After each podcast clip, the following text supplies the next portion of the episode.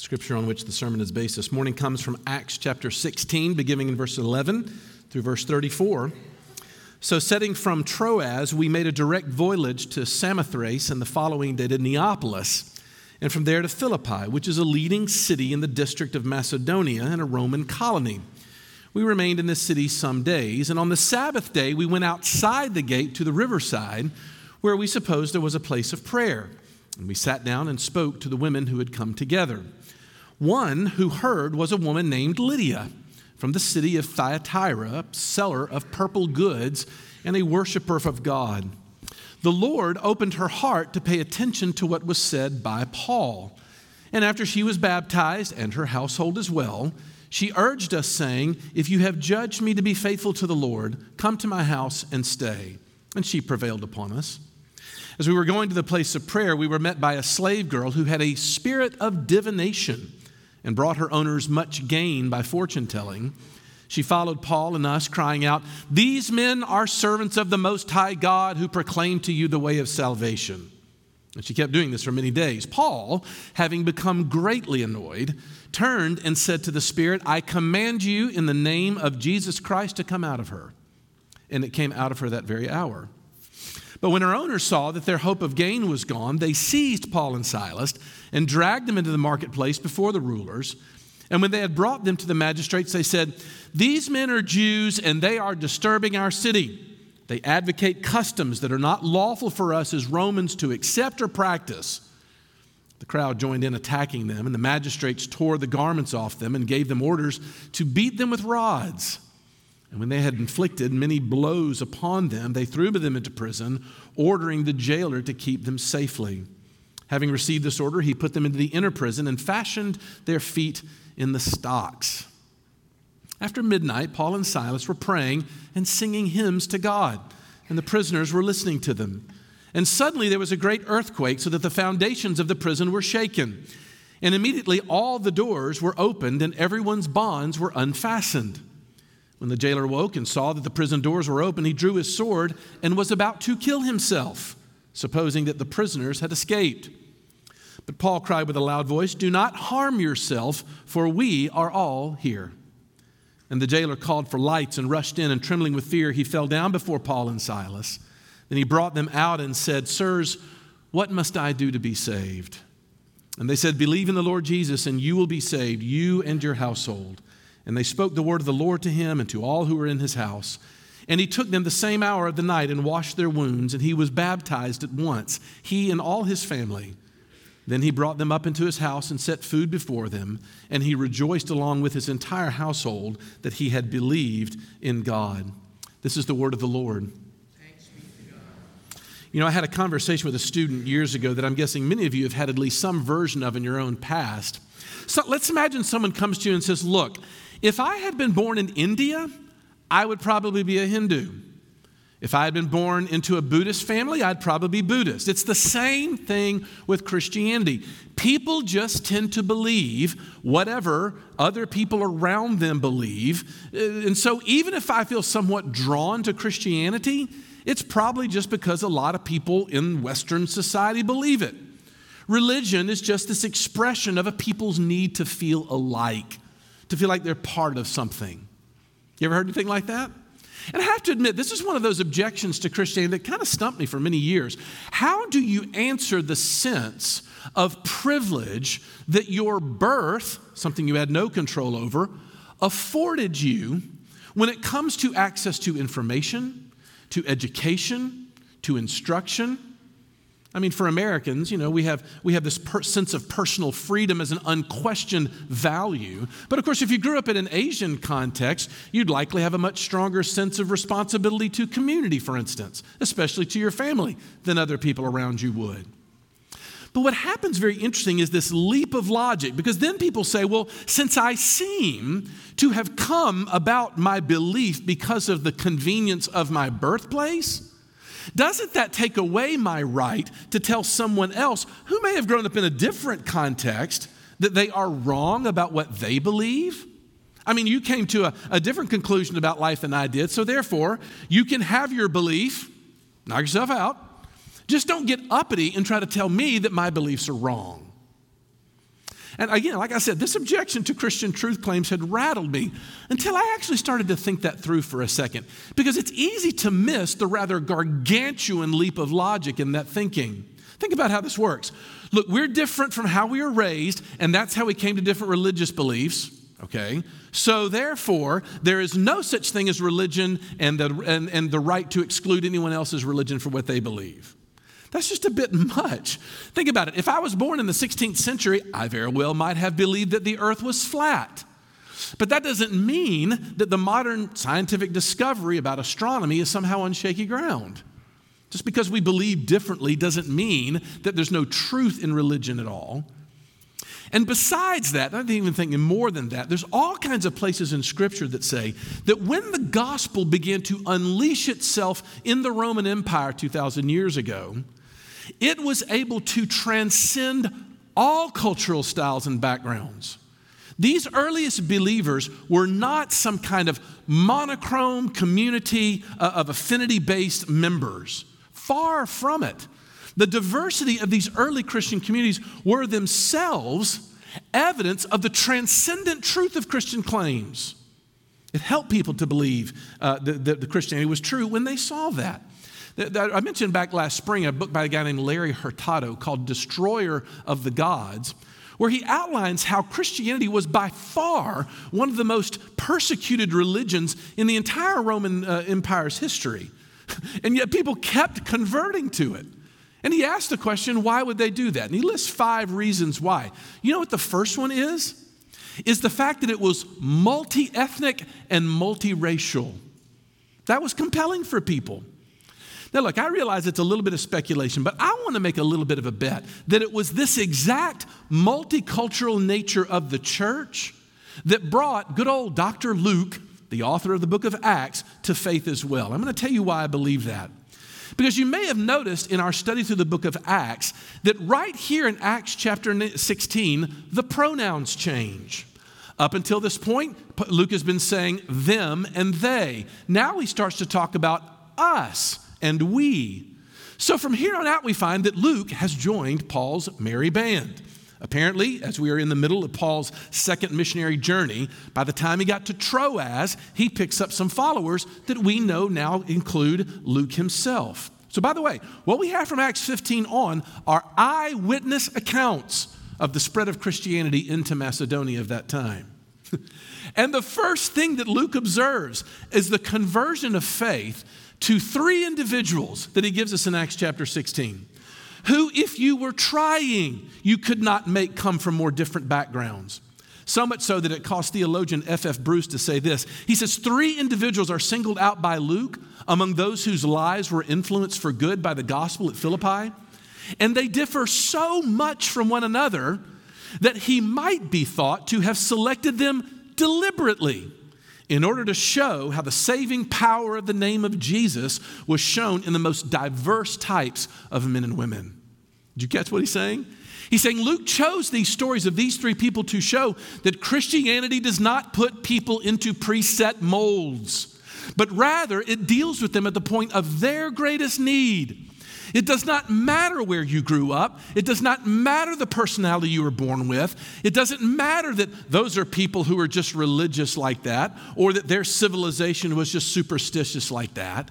No, the early church was singularly unique in speaking and thinking about spiritual life, but it changed everyone who encountered it with radically different backgrounds.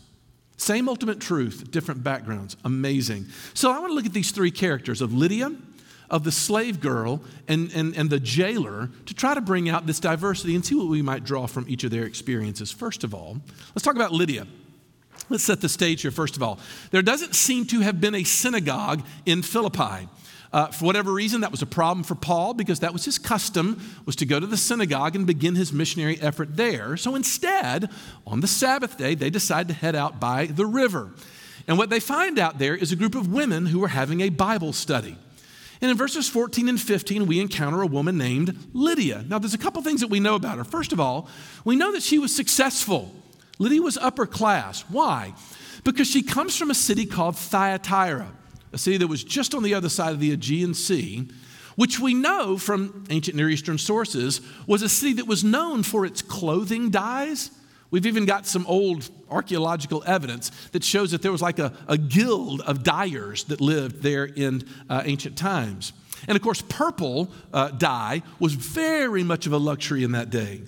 So it's not too much to speculate. Lydia is this successful upper class businesswoman who would have hailed from who would have hailed from Eastover or Highland Park or, or Buckhead or, or Mountain Brook or, or Central Gardens, wherever, whatever city you're from. Not only that, she's a very religious person. It says that she was a God-fearer, someone who appreciated the morality of Judaism, and, uh, but, but of course didn't go the whole way with converting. In other words, Lydia just sort of looked like, quite frankly, a typical congregation member here at Christ Pres. Successful, upper crust, thoughtful, maybe curious, but what I want you to notice, though, is how Lydia comes to faith. She comes to faith through a Bible study. Paul and Silas are leading a discussion at the city gates, and the passage says very interestingly the Lord opened her heart to pay attention to what was said by Paul. That is very interesting. Paul did not, God did not call Lydia directly, but rather through the preaching of Paul, but what it says very carefully is, is that it wasn't Paul's words or Lydia's heart that led her to having faith. Actually, just the opposite. Luke says that her response of faith was only possible because God had opened her heart to it. And by the way, this is not the first time that Paul talks this way, that Luke talks this way. In Acts 13 44, we're told that as many as were appointed to eternal life believed. One commentator said Lydia's heart was not opened because she responded to the gospel. No, she responded to the gospel because her heart was opened.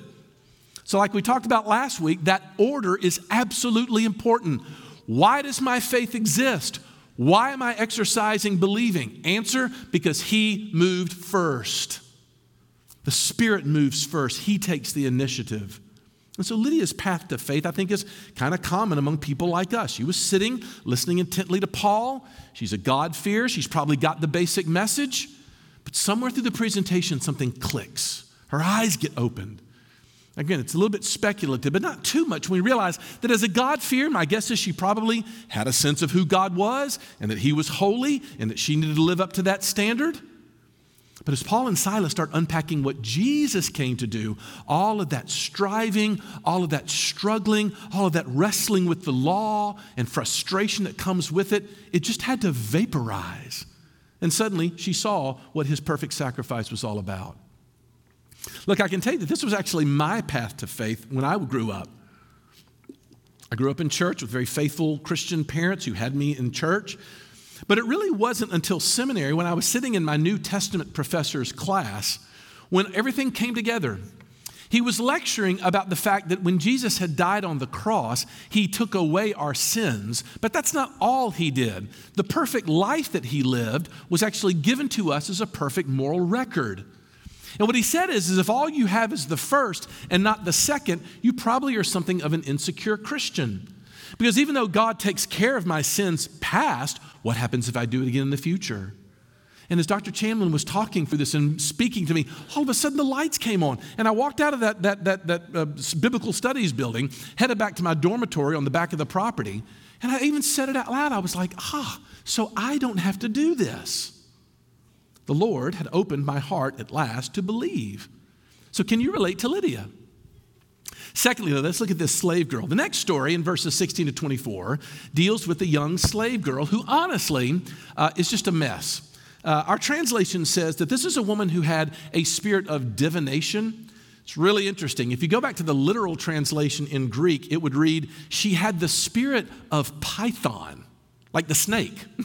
what is that about? Well, the spirit of Python was the spirit, was to be believed, of a literal statue of a python that guarded the mythic temple of Apollo there in Philippi, where the Delphic oracle, oracle was in ancient Greek culture. The Greeks used to call these people who had this spirit of Python as ventriloquists because they would sort of get this sense of clairvoyance and prediction about the future, and they would speak in rather weird voices and strange languages. And so lots of people get thrown off by the fact that when this girl starts to speak, she actually says things, weirdly, that are true. Did you notice that in verse 17? It says, These men are servants of the Most High God who proclaim you the way of salvation. Uh, yeah, uh, correct. You're, you're right. But what do we make sense of that? Well, I think first of all, we have to realize that there's other places in the New Testament where demons are indeed capable of saying true things. Remember Luke 4 34, where a demon says to Jesus, I know who you are. You're the Holy One of God. So, yes, demons are capable of saying things that are true. but regardless, Paul is super bugged by all this. Probably because it's the demon's intention to associate Paul's message with the occult in the minds of the people that are listening to him, which of course would have undermined his message. So he yells at the demon to depart, and immediately she's free. But actually, is she free? Because what we begin to find then is her value to her enslavers is now suddenly gone. She can't make them any more money with her powers. And it gets Paul and Silas in a whole heap of trouble. So they manufacture a bunch of trumped up charges against them uh, before the religious council and they beat them up and throw them into jail. I mean, it's a whole mess that happens there in Philippi. But what I find interesting about this girl's path into faith is that she did not come to Jesus through a Bible study. That would not have been effective for this woman. She wouldn't have gotten it at that point. What she needed, though, was a powerful spiritual intervention a confrontation, if you will, by the Apostle Paul. Now, look, we could spend a whole couple of sermons on talking about the role of demons and how they work and whether they sort of operate in the same way in our day. But there was one commentator that I thought brought out something that I found fascinating about that, and it's simply this You cannot separate what we see in the girl's spiritual oppression from the structures of oppression that surrounded her and kept her sick. In other words, what we have here through Luke is a depiction of demons who are exploiting this woman through the cruelty of her employers. And what we find then, therefore, is that these two ideas almost always come together. That is, that when all of a sudden we encounter people who are wrestling with all kinds of spiritual, sometimes what you and I would call mental illness, it is supported and sustained and carried along by structures that, that maintain it and that actually fester it. In other words, you may have sin that is individually owned by individuals in the world, but as those sinners begin to operate in the world, they construct structures that themselves perpetuate the sin that they've borne.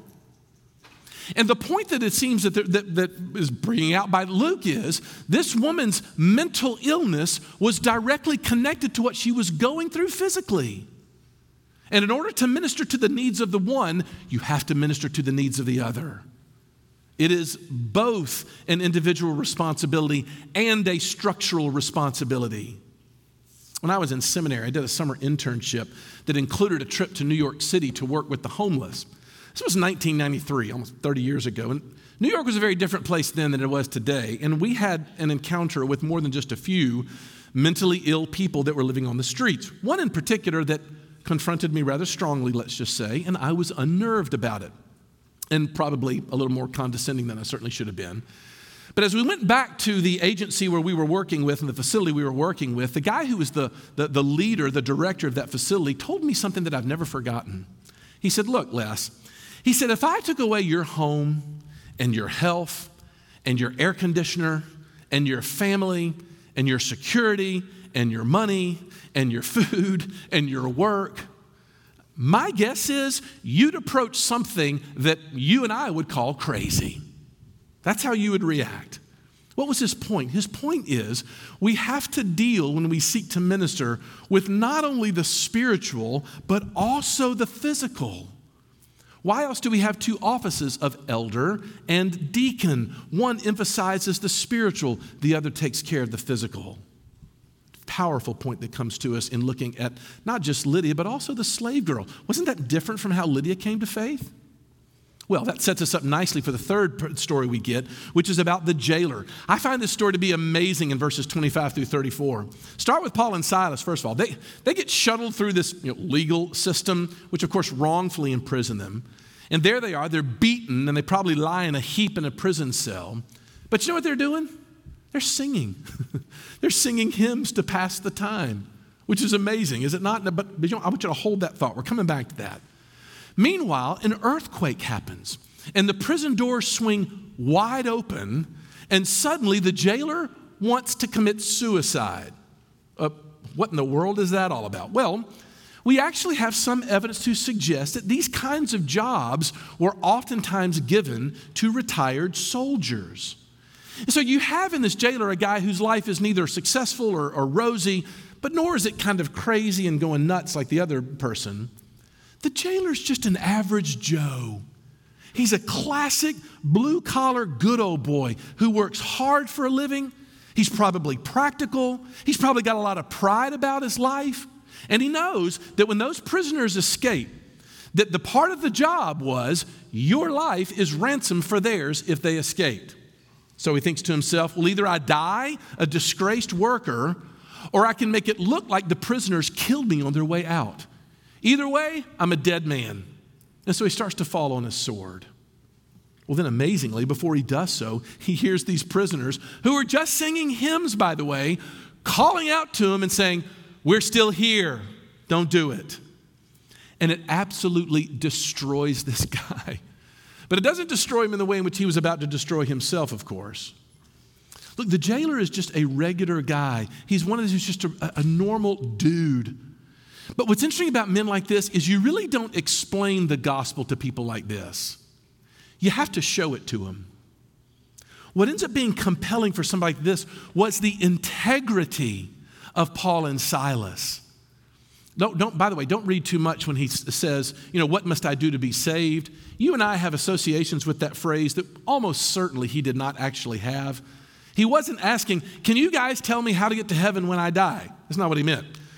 what he's saying is, you too have something I don't have. What is it? How can I get myself out of this particular position? You know, years ago, there was a young lady involved in my ministry by the name of Laura Treppendahl, which many of you remember. Laura was tragically uh, struck and killed by a drunk driver right over there on West Jackson. And I got to sit in the courtroom for the sentencing of her killer. And I most remember the judge talking about how many letters he had received as testimonials on behalf of the accused for, them to, for him to be light on his sentence. But the judge went out of his way to say that there were two letters that moved him the most. One was from Laura's father, the other was from Laura's boyfriend at the time, uh, my friend Dallas Ketchum. And what the letters basically unpacked was to say, look, Judge, we know that you have a responsibility to society to exact payment for what this young man has done. But we need you to know that it is our belief that we think that God had a purpose in everything that happened in Laura's life, including her untimely passing. So if you are going to punish, do not do it out of our sense of vindictiveness. You do what you have to do for our community, but don't do it on, our behalf because we've already forgiven him. Now, look, that's about 20 years ago, coming up on 20 years ago. I don't think a year goes by in Oxford where I don't meet someone whose lives were impacted by the death of Laura Treppendahl and the way in which the Christian community rallied around her death in that particular way. Why?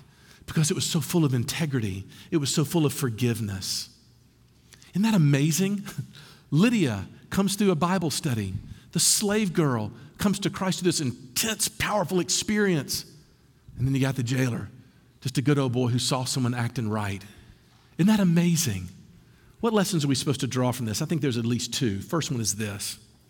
If you are here this morning suspicious of Christianity because it's, quote, just the way that you grew up, and if you'd grown up somewhere else, you would think differently. May I say as gently as I can, I just don't think you're paying attention to this story or even the world around you.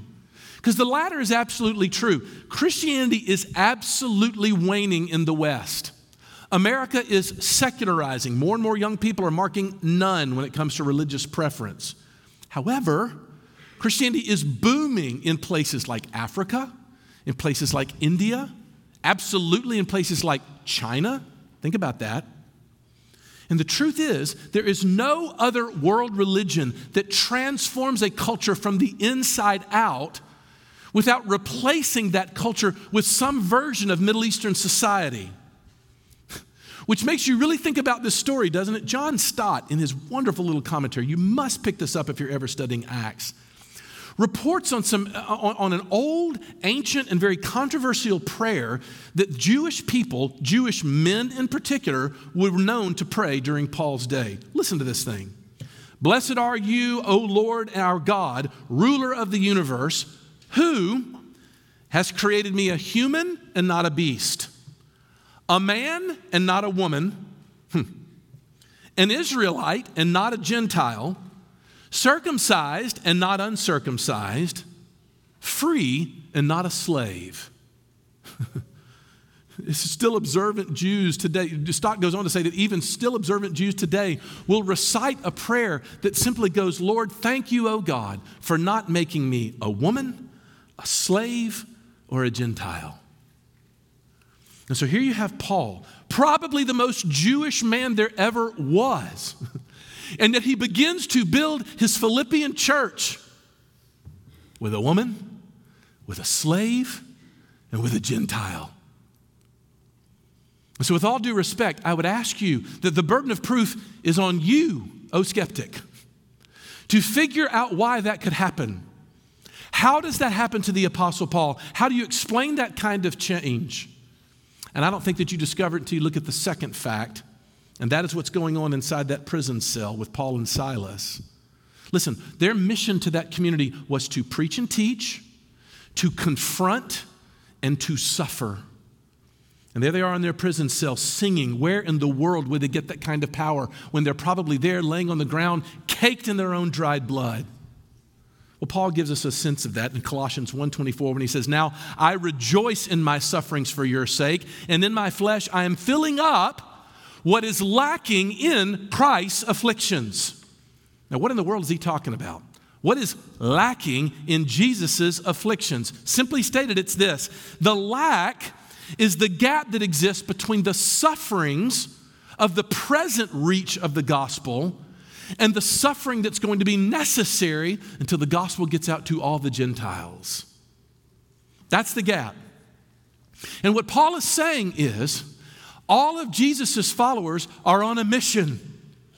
We are on a mission in order to be able to bridge that gap, but that gap is going to be bridged by sufferings. And somehow he's able to sing about it. How? This is the question.